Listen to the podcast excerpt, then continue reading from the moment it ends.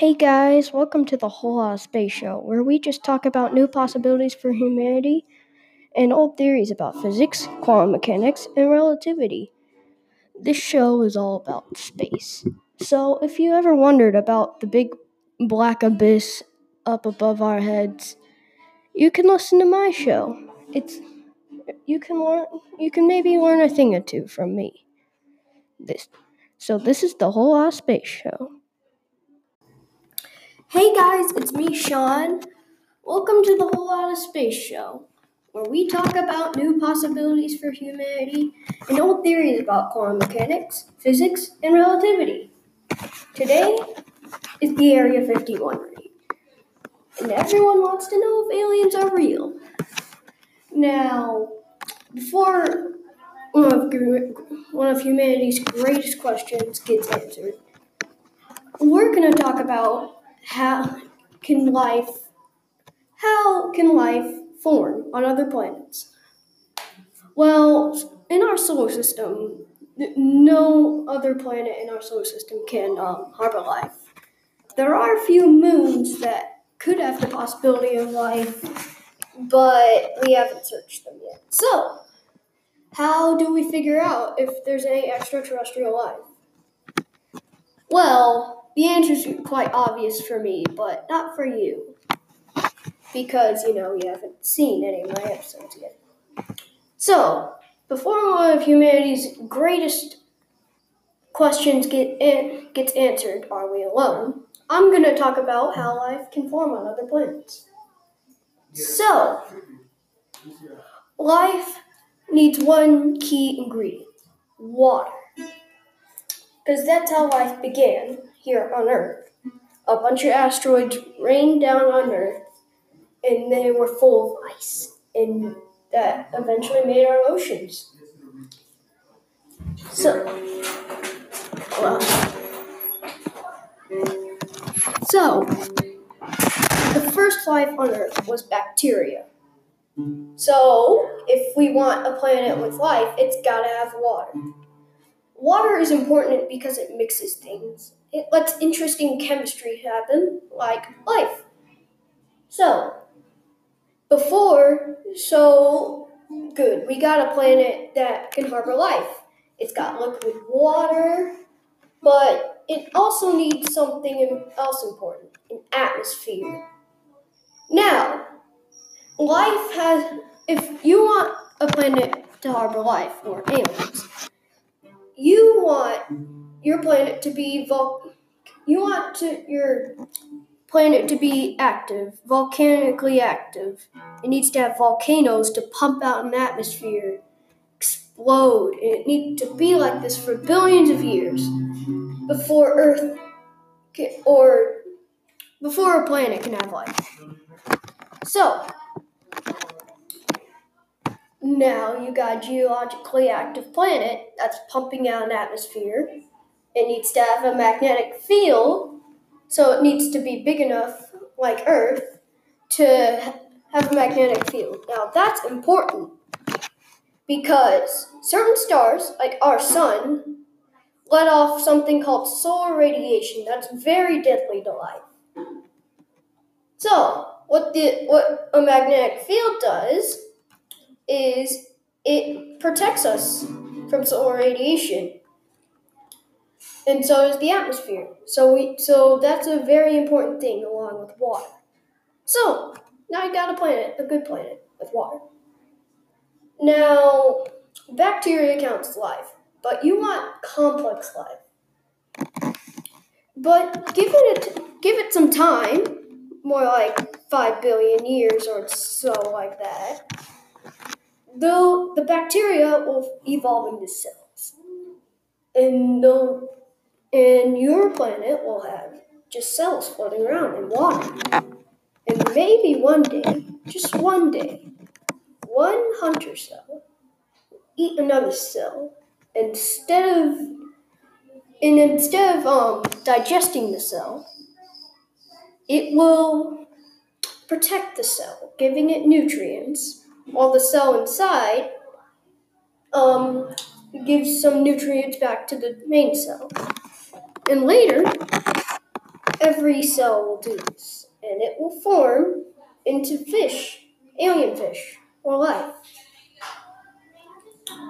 And yeah, if you really want intelligent life, get it, give it even more time. If no natural disasters happen or no mass extinctions that aren't too deadly to, to your planet's uh, population and life, then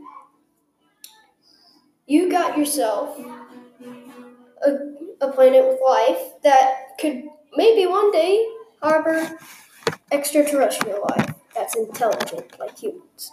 Now, as long as this intelligent life doesn't, doesn't destroy itself by carbon dioxide, changing it, war, your civilization will turn into a type 2 civilization. Start to go to space. We are currently a type 2 civilization. We have built cities and we've discovered mo- and we've conquered most of the planet. And we are starting to, and now that the world is changing, we're starting to go to space. But, but it's mostly being stopped by government conflicts. But if your civilization doesn't have a government, which it probably should have, but it keeps order somehow with um its people, your your civilization will eventually colonize its solar system. Now, solar system, I should have mentioned this at the beginning of the episode. The planet needs to be in the sun, in the solar system's habitable zone. We call your planet a Goldilocks zone, a Goldilocks planet. It's gotta be in the Goldilocks zone. Now, the reason we call it that is, um, it, it's if it's too close to the star, then it's too hot to harbor life.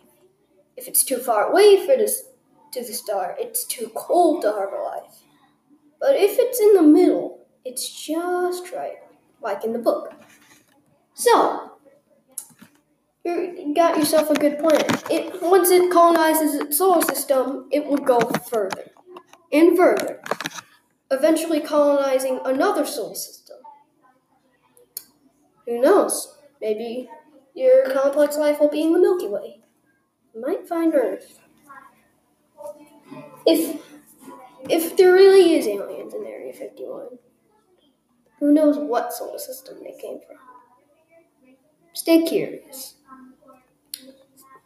This is the whole Outer Space Show. Signing off. Hey guys, welcome to the Whole Lot of Space Show, where we explore new possibilities for humanity and old theories about quantum mechanics, physics, and relativity. Today, we're going to be talking about the beginning of the universe, the Big Bang. Now, some of you might not believe in this, but I'm going to talk about it anyway. It's okay if you don't believe in this. So, um, a long, long time ago, before anything existed, anything existed. Not, I'm not talking about the dinosaurs like this before planets, galaxies, and all that existed.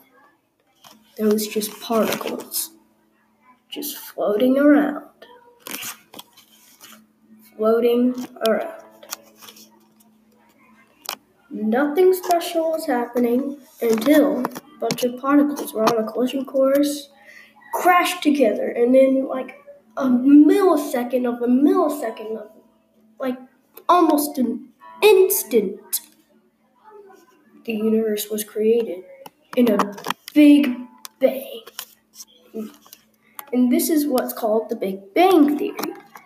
Now, a bunch of particles just slamming together, creating tons of atoms, ejecting tons of matter out into space.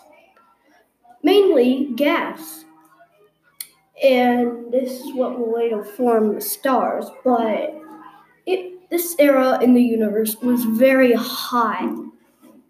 And it took billions of years for it to cool down. as it cooled down, some of the gas started clumping together to form stars. And some of the matter that was ejected into space, that was formed into elements, materials. All the elements and all that. Later, later these elements would, would be pulled into the gravity of stars to make solar systems. But as the stars um, got older, they um, started to form into main sequences, which is our type of star. We have a main sequence star.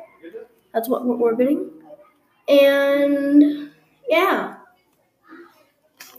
that's how um, that's how solar systems formed.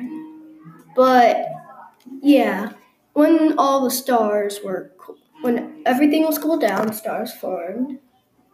Stars pulled, you know, rocks and stuff into the gravity and created planets. Now, in this stage, a bunch of planets were battling for more mass. Well, not really. They're mainly crashing into each other, but make it more interesting, I'm to say that they were battling. So, battling for dominance, trying to be the biggest. Well, not really, but yeah, they were trying to gain more mass. And this is how the Earth formed. In our early, in our early solar system, a bunch of rocks bashed together until um, they started getting bigger and bigger and started to have gravity. Now, later on in Earth's lifespan, in the in early solar systems, there's lots of planet collisions, lots of colliding with planets. Now, Earth collided with a planet. I know, I know, it might not seem true, but it didn't destroy Earth. obviously, we're standing on it now, or sitting on it. But, but here's the thing when that planet collided with Earth, it created the moon. A bunch of debris was shot into the orbit of Earth, and then all of a sudden, it, it all crashed together and formed the moon. But, anyways, yeah, when solar systems start to form, hold on. Thank you. Hold on. That nasty shirt. Thank you.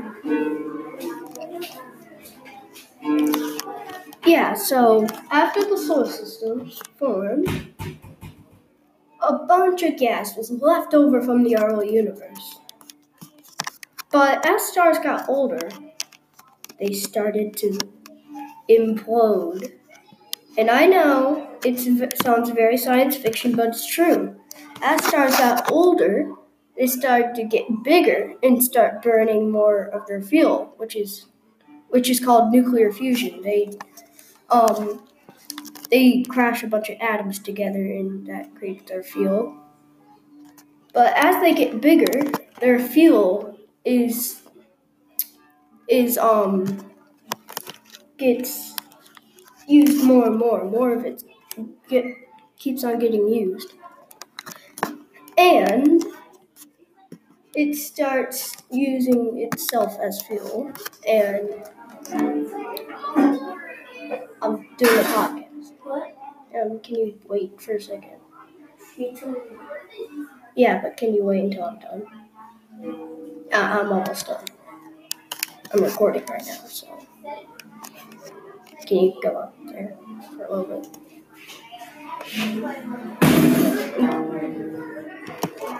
Sorry about that. Someone came in. Anyways, yeah. At this point, when the star blew up, if gra- it was a fight with atoms and gravity. Now, if gravity wins this fight before the star implodes, it will turn into a black hole. If the atoms win, then it will fuse into a neutron star or a proton star. But we'll, we're going to talk about it later. I'm going to call the lighthouse of death. Anyways, after that happened, black holes started getting bigger and bigger as they consumed more mass. And then this eventually it started to all most stars started to get in the gravitational pull of these black holes and so did the gas and that later formed the galaxies now this video is seven, seven minutes long not really a video but it's a podcast but yeah that's how the universe formed and that's how it is now today.